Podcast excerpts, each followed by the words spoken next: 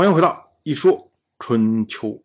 鲁国第二十任国君鲁黑公进入在位执政第四年，本年的冬天，鲁国开始修筑运的城墙。我们说这个运呢，它指的是鲁国的西运，在鲁国的西边，在齐国的东边，也就是齐鲁交界的地方。换句话说呢，也就是说，虽然晋国。在安之战击败了齐国，然后等于把齐国、鲁国统合在自己之下。但是呢，鲁国仍然没有放弃对齐国的防御。同样是本年的冬天，十一月，郑国的公孙郑申率兵在许田进行划界，也就是重新划定边界。说白了，就是黑许国的土地嘛。结果呢？郑申被许人在斩皮击败，那么郑国的国君郑费觉得非常的愤怒，那么他就去讨伐许国，占领了滁任、灵敦这些地方。当时呢，晋国有所反应，晋国以栾书为中军元帅，以荀守为中军左，以士燮为上军左，讨伐郑国，以救援许国。结果占领了樊、在这么两个地方。我们要说啊，许国是多少年以前就已经投靠楚国了，就算受到郑国的讨伐，他也会向楚国请求援助，怎么会向晋国请求援助呢？所以呢，这个字啊，晋国是不请自来啊，他们主要是。老早就想打郑国了，但是呢，看到郑国讨伐许国，那么就以此为借口来讨伐郑国。但是我们要注意，这一次晋国所列出的将佐，首先呢，中军元帅从西克变成了栾书，这说明呢，西克多半的情况就是已经去世了。那么栾书呢？他能做到中军元帅的位置，这个是比较奇怪的。因为栾书之前他是晋国的下军将。我们知道啊，晋国前几任的中军元帅，比如说像荀林父、像士会、像西克，他们都是按部就班，从下面一层一层、一层一层这么着爬上来的。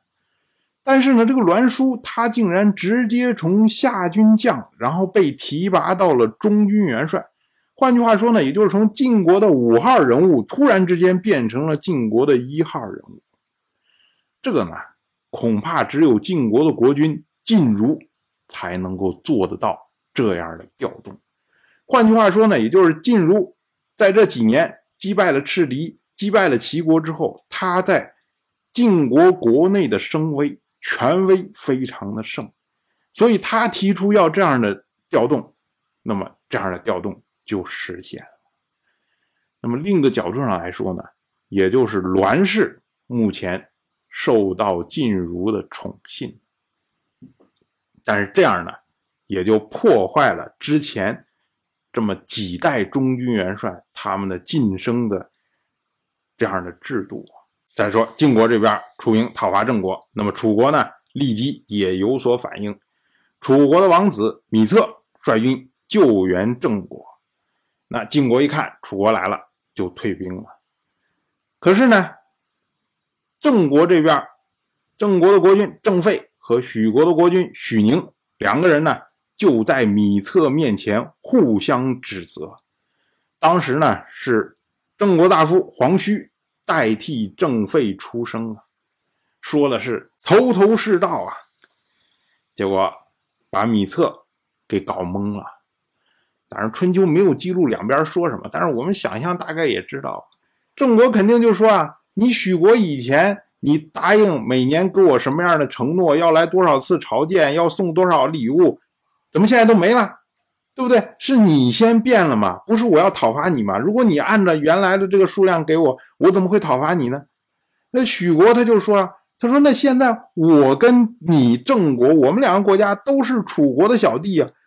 我向楚国进贡啊，我干嘛还要再向你进贡一份呢？你说这个没必要啊。哎，那这不就两边就吵吵吵吵吵吵。可是这个米册呀，他听了之后他就懵了，他只是出兵来救援郑国，仅此而已啊，他不是来解决这种国与国之间的利益纷争的，所以他没有办法对这个事情进行裁决。于是呢，他就说啊，如果两位国君能在寡君面前，让寡君和几位大臣听听您的想法，那么是非曲直或许可以解决。不然呢，以米策，我的才能不足以判断曲直啊。当然，这个事儿呢还没完，后面还有后续。当然，我就这么一说，您就那么一听。感谢您的耐心陪伴。如果您对《一说春秋》这个节目感兴趣的话，请在微信中搜索公众号“一说春秋”，关注我。您不仅能得到《一说春秋》文字版的推送，还可以直接和我互动交流。我在那里等待您的真知灼见。